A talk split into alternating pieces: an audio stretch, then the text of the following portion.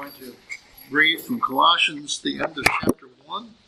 As I've been doing, even though we're focusing on verses 24 to 29, I'm going to read just a few verses before that to remind you of the context of this latter passage.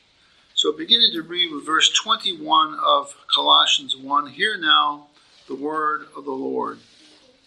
And you who once were alienated and enemies in your mind by wicked works, yet now he is reconciled in the body of his flesh through death to present you holy, blameless, and above reproach in his sight. Indeed, you continue in the faith, grounded and steadfast, and are not moved away from the hope of the gospel which you heard, which was preached to every creature under heaven for of which I, Paul, became a minister. I now rejoice in my sufferings for you and fill up in my flesh what is lacking in the affliction of Christ, for the sake of his body, which is the church, of which I became a minister according to the stewardship which God, uh, uh, uh, from God, which was given to me from you for you to fulfill the word of God the mystery which has been hidden from the ages and from generations, but now has been revealed to his saints.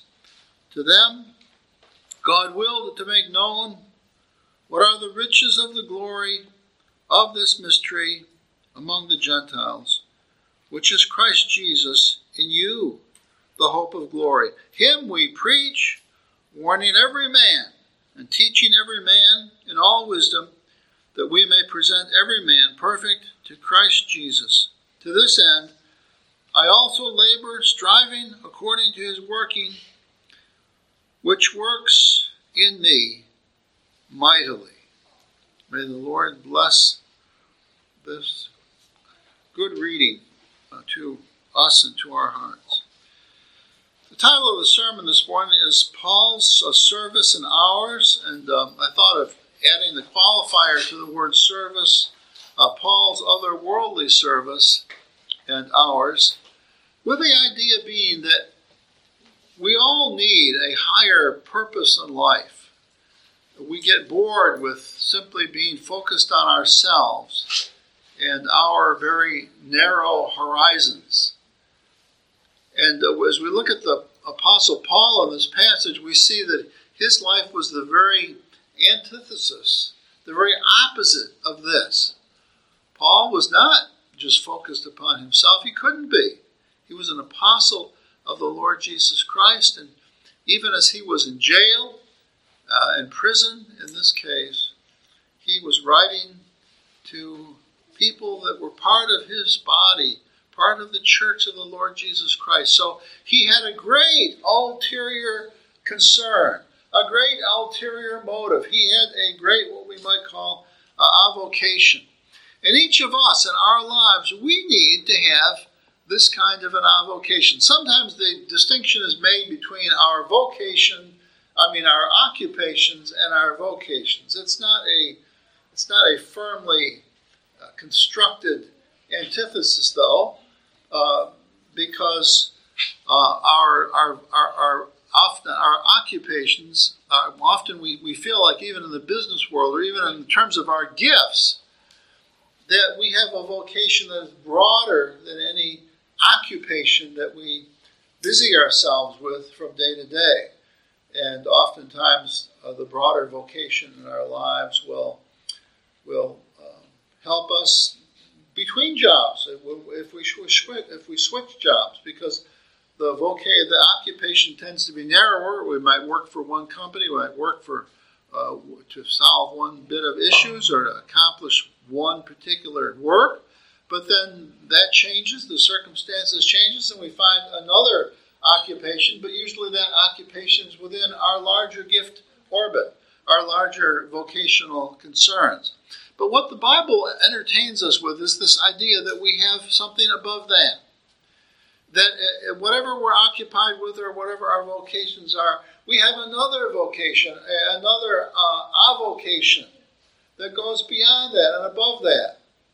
And so we can see this so clearly uh, with the Apostle Paul this morning. He is occupied with far more than his present circumstances. His present circumstances are jail. He's a prisoner. He's not free to go wherever he would.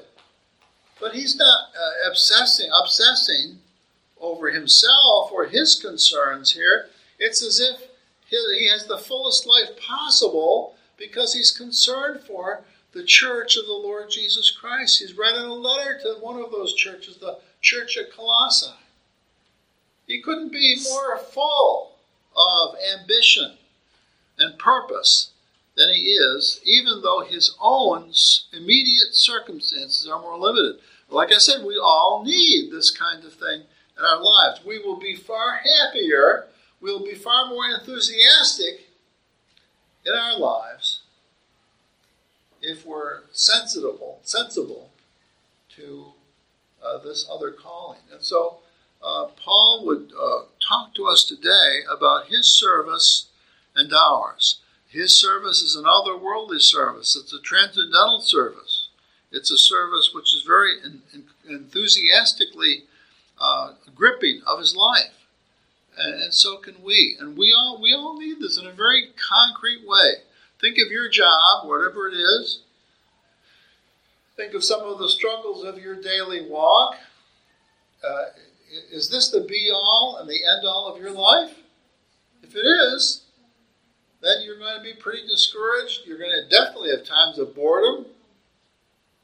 But if it's not, if you have something else going on, then you have the possibility of being entertained and enthused by this other calling that you have above and beyond the mundane things of your of your common life. And this makes you a great witness then to other people because they're dealing with the same thing. But if you are an evangelist for uh, this larger perspective, this broader perspective, this, this deeper perspective, then you have it within yourself to speak to other people and challenge them to partake of this other vocation, building the kingdom of God, serving the Lord. And so Paul uh, talks here about his service, and as, as I say in the title, it's very easy to see how uh, our service can be like this. Now, the first thing that he touches on in this regard is the fact that his, his suffering or his ministry mitigates his suffering. We see that in verse 23, where uh, he says that he's preached every creature under heaven of which I, Paul, became a minister. Then verse 24, I now, I now rejoice in my sufferings for you. I now rejoice in my sufferings for you.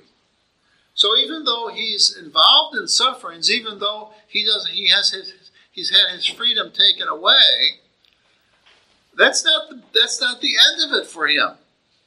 He's got something else going on to occupy his mind, his heart, his prayers, and these kinds of things namely, that he's been called as a minister of the Lord Jesus Christ.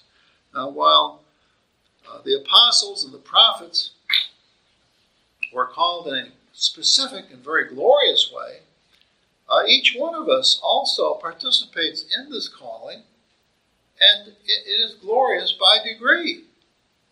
We can be the most common person in the nation and yet, if we are involved with this grand mission of building the kingdom of God, we have a glory that surpasses that of the kings and the princes of our day.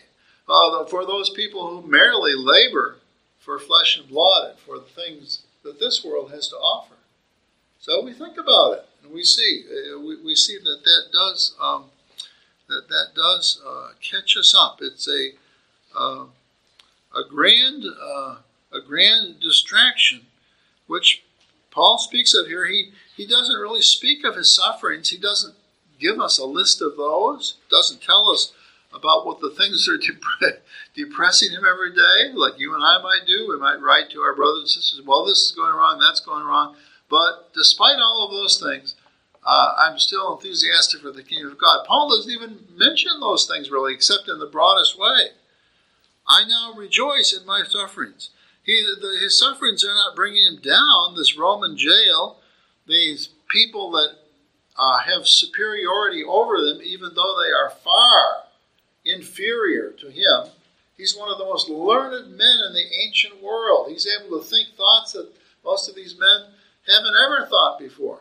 And Paul is able to think them, even as they persecute his persecute him, even as he has um, overbearing people that press upon him uh, in, based upon the depravity of their own nature. Uh, the apostle is not letting them get to him. His mind is lifted up. It is uh, resurrected, if you will, to a higher plane because of his vocation, because of the fact that he's called to minister uh, the gospel of the Lord Jesus Christ, and that's the that's the current um, calling of his activities. Writing a letter to the Colossians, and so as he writes this letter, he's thinking about them. He's not thinking about his uh, incarceration. What he thinks of it, he rejoices. He says that I rejoice in my sufferings for you. And he says, and fill up my flesh, fill up in my flesh what is lacking in the afflictions of Christ for the sake of his body, which is the church, which is the church at Colossae. So even as Paul is suffering here, he sees it as a kind of glory because he sees it, he sees it woven into the, the larger story of his life. He can't be he can't be persecuted by discouragement, by short-sightedness or nearsightedness, because his eyes see the larger picture. It's really amazing the, the vocabulary and the conceptual uh, references that he makes as he compares his sufferings with the afflictions of Christ. He fills up in his flesh what is lacking in the afflictions of Christ. Well, who can, who can we say that the afflictions of Christ were lacking in any way? Wasn't he persecuted to the nth degree as he bore the penalty for the sins of mankind? Well, you see, the Apostle Paul has this insight that inasmuch as he is part of the church of Christ, and inasmuch as the church of Christ is connected spiritually to the ascended Christ on high, and inasmuch as the local church, inasmuch as the where the earthly church is being persecuted, then Christ's afflictions have this continuity to them with the sufferings that he suffered on the cross. And that's kind of an astounding idea to see yourself so united with Christ that you see the ongoing, your ongoing sufferings being his sufferings. But Paul says that, that uh, he rejoices in, in these things because he said he's filling up in his flesh what was lacking in the sufferings of Christ. It wasn't that the sufferings of Christ then lacked in any um, redemptive way, because we know that our redemption is full in what he did in his sufferings. But inasmuch as the sufferings of Christ go on in God's eternal decree, uh, they must not have been filled up in the sense of their extent. In terms of their essence or their power, they were filled up with what he suffered on the cross. But in terms of the ongoing life of the world, the life is not for the world is not fully redeemed yet. And so, inasmuch as his church is here and his church is still suffering, so I don't know what the sufferings are of your life. Everybody here has. I could, if I looked at you and, and analyzed your life, I could see that there are sufferings there that you're having. Have you thought of your sufferings as being connected with Christ? Or have you had the short sightedness, the, the nearsightedness? To, to think that there was a disconnect there. Not in Paul's mind. He sees this wonderful unity. And uh, his ministry uh, mitigates, mitigated for him, limited, diminished uh, his sufferings and his afflictions. now, the second thing here is that uh, Paul sees this, this difference between um, the Old Testament and the New Testament, between the plans of God and the Old Testament, the plans of the God in the New Testament, And since the planting of the church at Colossae was part of his New Testament plans, Paul sees a, a special excitement in this. So, first of all, uh, he speaks in verse 26 of the, the, the pre incarnate mystery that was hidden. We see this uh, where he says, um, the mystery, well, he, that, let me read verse 25, of which I became a minister according to the stewardship from God, which is given to me for you to fulfill the word of God. The mystery which was hidden from ages and from generations, but now has been revealed to his saints. Who are the saints now? They are the Colossians. What, what was hidden before? The idea that the gospel was going to go far, much farther than Israel. The gospel was concerned not just about the redemption of Israel, of Old Testament Israel, of one nation, of one people, of Abraham's clan. The gospel was concerned about the salvation of the whole world. And so the mystery was that even in the Old Testament, they didn't have this perspective about the whole world. That they could have, they should have, some did, but by and large, it was much more narrower, and it was just it wasn't seen as a possibility. They they they saw themselves as the people of God, Israel, the people of Abraham, children of Abraham. They saw themselves that way, but it was really difficult to look much further than that inasmuch as that was not their reality. Is it not hard for us to look beyond ourselves? Is it not hard for us to look beyond our limited numbers and see the grand purpose of the gospel, inasmuch as much as it will affect the kingdom, that there's a kingdom here that's spreading, and that will even affect the nations, that many nations will be enlisted in the, the kingdom of our Lord Jesus Christ. And so, even when Paul was persecuting the church, this mystery was ever present and was active. Paul didn't see it, especially as he persecuted the church, but God saw it, and God was smiling. God was happy because he saw very quickly that this one who opposed him that this one who thought that speaking of Christ was a blasphemy, that this one would soon be converted on the road to Damascus. And he would soon be an apostle of his. And so, in the midst of Saul's hatreds and his threats and his angry looks at the church of Jesus Christ, our Heavenly Father rejoiced because the mystery that was hidden to Paul was about to be uh, opened up. And now Paul is writing, this is a, a post incarnate New Testament uh, outlook now in verse the end of verse 26. Paul is writing to the Colossians um, because now the mystery has been revealed. A church has been planted in Colossae, as with the other churches that have been planted by the Pauline missionary journeys. And these things were working their way out. In verse 26, he says at the end, um, the mystery which has been hidden from the from from the from uh, uh, from ages and from generations, but now has been revealed to his saints.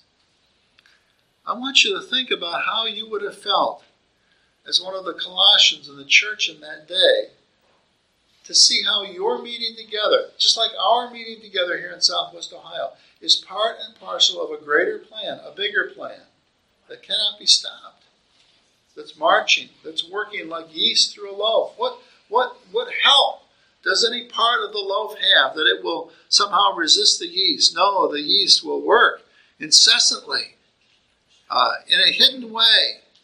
Uh, without an ability to be stopped, it will possess the whole loaf. The loaf will rise. It will smell good. We will have the sweet aroma of Christ that will be wafting out amongst as, as baking bread. And it will be working that way because the time has come for the mystery of the Old Testament to be revealed in these New Testament times. And so I would I would guess that the people of Colossae must have been kind of enthused about this, no matter what shape they were in, because they were not Old Testament Israel by and large, but they were a new uh, church plant of this larger kingdom of God. And they could see where the mystery was now being made apparent that Christ uh, as he came into the world, the only begotten Son had a far greater purpose than simply to save Israel from their sin. And so um, Paul speaks of this in this letter uh, to the Colossians. Um, uh, to make to them God willed to make known what are the riches of his glory of this mystery among the Gentiles, which is Christ in you, the hope of glory.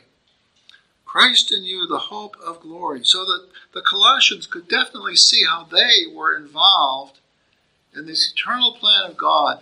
They could see how time was evolving, how there was an Old Testament time where the mystery was kind of hidden. But now they were living in a New Testament time. And even though the Roman legions were marching back and forth, even though most of the nations of the world outside of Israel uh, had no real concern about God or his kingdom or his son, yet the Apostle Paul uh, told them, and they could see how these things were, were changing, these things were working. And, uh, and the, the, uh, the kingdom of God was, was marching on. Uh, and uh, this was manifest by Christ, which who was in them, so that this Christ who was crucified in Jerusalem, now in verse 27, this Christ is working in them. So that life is far more than what you can see and feel and touch. Life is far more than the than imperial Rome. It's far more than the Roman legions. It's far more than Roman law, Roman rule. It's far more than the things that you see that people can do to one another. It's, it has to do with this spiritual kingdom, which, uh, which God is uh, working in. And so I'd ask the church here this morning, you know, um, uh, do you do you see yourself in this most uh, special place? Do you see the greatness of the task in which you're involved. Um, John and Audrey. Audrey's not here, but John and and uh, Louie and and uh, Charlie and Caden. Uh, do we see how we're involved in something which is so much bigger than ourselves? Kaya. Uh, do we see how what we're working with is so much bigger than ourselves? So that even though we might be persecuted or afflicted, that we've got something going on in our lives which is really exciting. I know during the Revolutionary War that formed our country, there were a number of, of spies that were working for the colonial cause. And uh, they might be captured behind enemy lines, and they might be treated like uh, some some uh, uh, common criminal, like some soldier that was caught. But even as they were doing, even as they were being treated in this way, they knew that they were working for a higher cause. They had a much bigger picture in mind than their interrogators had, and uh, and uh, most of them were reluctant to speak of it because they believed in that higher cause. And so they pressed on. Um, now, the Apostle Paul says here in the last verse, uh, he says that, that this Christ that is working, we preach, warning every man and teaching every man in all wisdom, that we may present every man perfect in Christ Jesus. So this focus is now on the individual and their future, their future vocation in Christ. And it points to the fact that, that even as we're working for the kingdom of God, and the Colossians ought to see themselves in this way, we're also working because there's something directly in it for us. That we would be presented perfect in the Lord Jesus Christ. Presented who? Presented where? Well, before the face of the Father. This is the great ulterior cause of the church of the Lord Jesus Christ, our own individual salvation, our own salvations individually, conceived, work out collectively to be a very glorious thing as we are represented in the kingdom of God and as the nations of the Lord.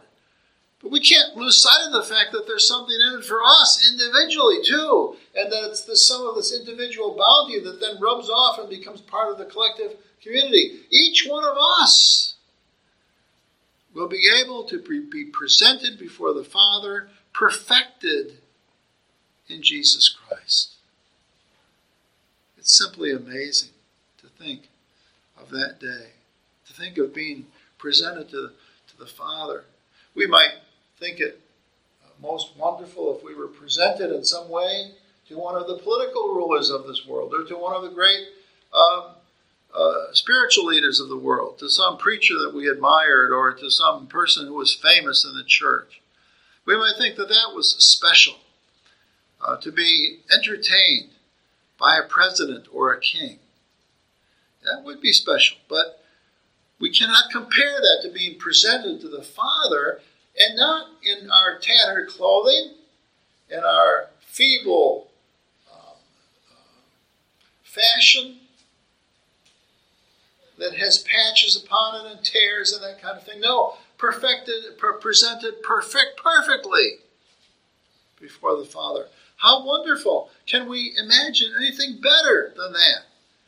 To be presented to the Father without having to worry about this or that sin in our lives, this or that embarrassment, but presented unto the Father perfectly in the perfections of our Lord Jesus Christ.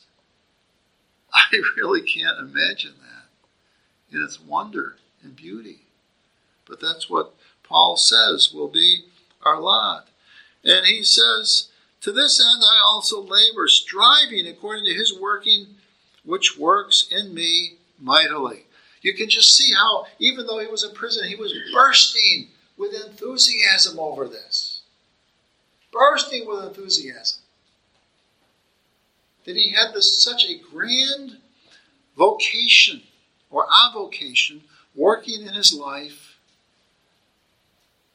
from which he could not escape, which possessed him and enthused him every day of his life. Is that where we are? Or are we living in the here and the now without this transcendental reality, without this calling? Where are you? What kind of a life do you have? What kind of a mind do you have? Is your mind set above with Jesus Christ and the things of Christ? Do you have this kind of a missionary mindset that Paul had? Or are you suffering from your sufferings? Are your sufferings overwhelming you so that you can hardly think of anything else? Praise be to God when we have this enthusiastic idea in mind, this, this compulsion of kingdom that pulls us in. This weekend has been very sad in many ways. If you have listened at all to the stories that have come out of the attack on the Twin Towers of New York City, the so called events of 9 11. That's the, the date. It was September 11th when this happened, um, just uh, yesterday. And if you've been watching any of these things, it's hard not to be caught up in them because you see, um, it's 20 years later now, you see the children who are now uh, at least 20 or 25, 30, who were 10 years old or 5 years old or 2 years old at the time who got a, um, a mother or a father taken away from them. You've seen some of the, you've, you've been uh, reprised or reminded of some of the awful events of, of people, the, the, the heat of the explosion so being so terrible that some, even women, were leaping from the windows 90 floors up in that building because they, they could see that they could not survive the conflagration and they thought that they might have less pain by simply casting themselves off of this burning building. So we've seen all kinds of terrible things, and it's it's reduced our minds. It's in a sense, it's hard to think about these things. And I doubt that any of us have, have really sought to immerse ourselves in the sadness of those events? Well, one of the things that I saw that was redemptive of this or rose above this was uh, an interview by a, a, a, a, man who's a state senator now in Texas, and he's a retired colonel. His name is Brian Birdwell, Colonel Birdwell. And um, he told the story. He, he, he appeared on the interview, he looked fairly normal, but then they, they proceeded to, to explain how he had been burned almost beyond recognition. He was in the Pentagon when the plane crashed into the Pentagon. His office was right where the plane came in to the Pentagon. He had gotten up. He had to go to the bathroom. God's providence.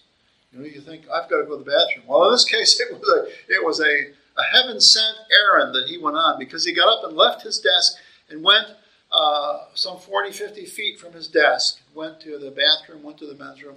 As he was as he finished and he was coming out about 10 minutes later, the plane struck the, uh, the building and came in, missed, missed him by about 20 feet. But there was an enormous explosion then. Flames were everywhere. And, uh, and uh, Birdwell was uh, knocked almost unconscious on the ground. Uh, but slowly but surely, um, uh, he became aware of himself. He began to be worried about his death. Well, as he was speaking about this on the television, he spoke about it as a man who believed in the Lord Jesus Christ. And even as he was speaking about the terror of thinking that he was dying, he was giving testimony to the goodness of God in the midst of that. And you knew that there was a whole story there that you did not know, but he was telling that from the perspective of uh, having survived it and um, and uh, having survived it in the power and the influence of the gospel of Jesus Christ. Uh, I couldn't get over how, as he as he explained himself, I couldn't get over how he uh, how how normal he looked uh, for having been burned like he was burned. Um, one article that I read about this um, talked about how just just last week, he was united with a man named uh, Rob Maness, who's a candidate for the open U.S. Senate seat in Louisiana, uh, because they their lives were thrust together by this great event when the plane crashed into the Pentagon uh, on 9 11. Uh, the article says it's been nearly 15 years since their, their lives were thrust together for a few chaotic moments outside the Pentagon. Um, Lieutenant Colonel Brian Birdwell, now a Texas state senator, never got to thank the man who held his leaky IV line and tried to help him, uh, tried to keep him conscious as he lay on a gurney. Parts of his body and half his face burned beyond recognition. Uh, Colonel Rob Maness never knew if the severely wounded man he'd helped had survived, that is, until last week, when their paths crossed again. In 2001, Birdwell worked for the Army and on the morning of September 11th was in an office with two colleagues watching the live footage of the Twin Towers burning. At 9.35, he stepped out to go to the bathroom, telling his co-workers he'd be right back. It was the last time he ever spoke to them. Less than 10 minutes later, as Birdwell left the bathroom, American Airlines Flight 77 barreled into the side of the building, the nose of the aircraft less than 20 yards from where Birdwell stood. He was engulfed in flames. Part of his polyester army pants melted to his skin. His arms were skinned, and he collapsed with blood and soot, black soot caked to his charred body. He lay there in the burning hall, thinking of his wife and his teenage son and their goodbyes that morning. He tried to accept that he was dying Yet minutes later, he was being carried out of the building, and a medic on site quickly hooked him up to an IV. I think it's amazing that there were, we wouldn't think of this, but in the Pentagon, there are all these military people. Uh, there were medics uh, that, that were there that knew where they could find emergency medical supplies. So this one medic hooked him up to an IV. That's around when Maness, who worked for the Air Force, showed up and was instructed to hold Birdwell's IV line, which was leaking, and tried to keep the fading man awake. Maness ask his first name. They prayed together. I don't know anything about his faith or lack thereof before, but uh, in this instance, instance uh, the, a man of prayer uh, was helping him, and, and they he, he must have been a, a man of prayer too. They prayed together. Why would God allow such things to happen to a believer if he was a believer? If not, then how wonderful was the Lord to introduce him to Christ in this way. Maness told him he'd be okay, although it was a promise that he didn't know for years that he'd actually kept. I hadn't forgotten about this guy. That guy, Maness said in an interview, I never knew if he lived or not, but I prayed for him every day. Birdwell was eventually taken to the hospital where he'd spent 26, where he'd spent 26 days in intensive care. More than 60% of his body was severely burned, and he'd have 39 operations during his excruciating recovery. Nothing more painful than burns and trying to recover from burns. The Washington Post in December 2001, the Washington Post profiled Birdwell, who was one of the seven burn victims from the Pentagon who were treated at the Washington Hospital Center. Maness spent the rest of September 11th surrounded by the blood and carnage, helping the wounded to get to the triage area or to a spot where they could be transported to a hospital. He remembers seeing a cab driver run into the building to try to pull people out. People from all backgrounds showed up to help, he said. He was just one of them. Both men are in politics now. Birdwell, a state senator in Texas, and Maness, a candidate for the open U.S. Senate seat in Louisiana. They were both in Cleveland last week for the Republican National Convention. this is, um, I, I, don't know when, the, when this was written. Um, uh, but uh, Maness requested a meeting with former Texas Governor Rick Perry to ask advice for running in a statewide election. Perry wanted to introduce him to another veteran turned public official who had also been through 9 11. He and his aides tracked down Birdwell. Within minutes of trading stories from that terrible day, the men realized who the other. They were describing the same location, the same injuries, the same broken IV line, and Maness, who days after the attack wrote an after action report about what he observed, had mentioned it that he'd helped an Army officer named Brian who was badly burned, in shock and in need of a working IV. We figured it out in a couple minutes of talking to each other, Maness said, I started crying. It was a very positive emotional release for me. Well, I think the, the wonderful thing about this for me is in the midst of all the secularism of our day, and in the midst of hearing politics being talked about from a purely spec- secular perspective where God is walled out, here was a man speaking on the television about his obvious faith in the Lord Jesus Christ, mentioning the goodness of God, thanking God for all that had happened. And it just reminded me of this of this of the Pauline outlook this morning. Paul was in prison, and yet his mind was in other places.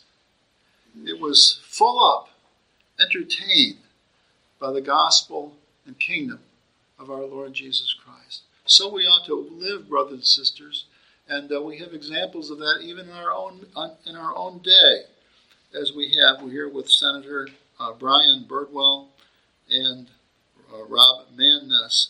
And I thought how ironic we're suffering today with this terrible secularism. So few people seem to have any perspective of the Lord, and yet here we're involved in a couple of well, one election, one man who's already serving, who come at it from a perspective of the kingdom of God. And uh, God is using suffering just as He used the Apostle Paul's life. God is using suffering to maybe bring, bring redemption to His people and to uh, the, the nation of America. We need this perspective so badly. We need men who uh, cannot be chased off their spot by aggression or by bellicose people who uh, hate the Lord. We need people who are anchored in the surety of the living God. Let's close in prayer. Our Father and our God, we pray that that uh, that Paul's service and ours might have a parallel that just as his, just as he could not be distracted from the great cause of his life, we pray that we would not, uh, that we would have such a focus as that in our lives. And we pray that we might have such an excitement in our lives, that we might have such a, a redemptive, uplifting spirit in our lives. Oh Lord, help us not to be uh, chased down or submerged in the discouragements of this world, but help us to be lifted up as Christ was into the heavens by thy grace. In Jesus' name we pray.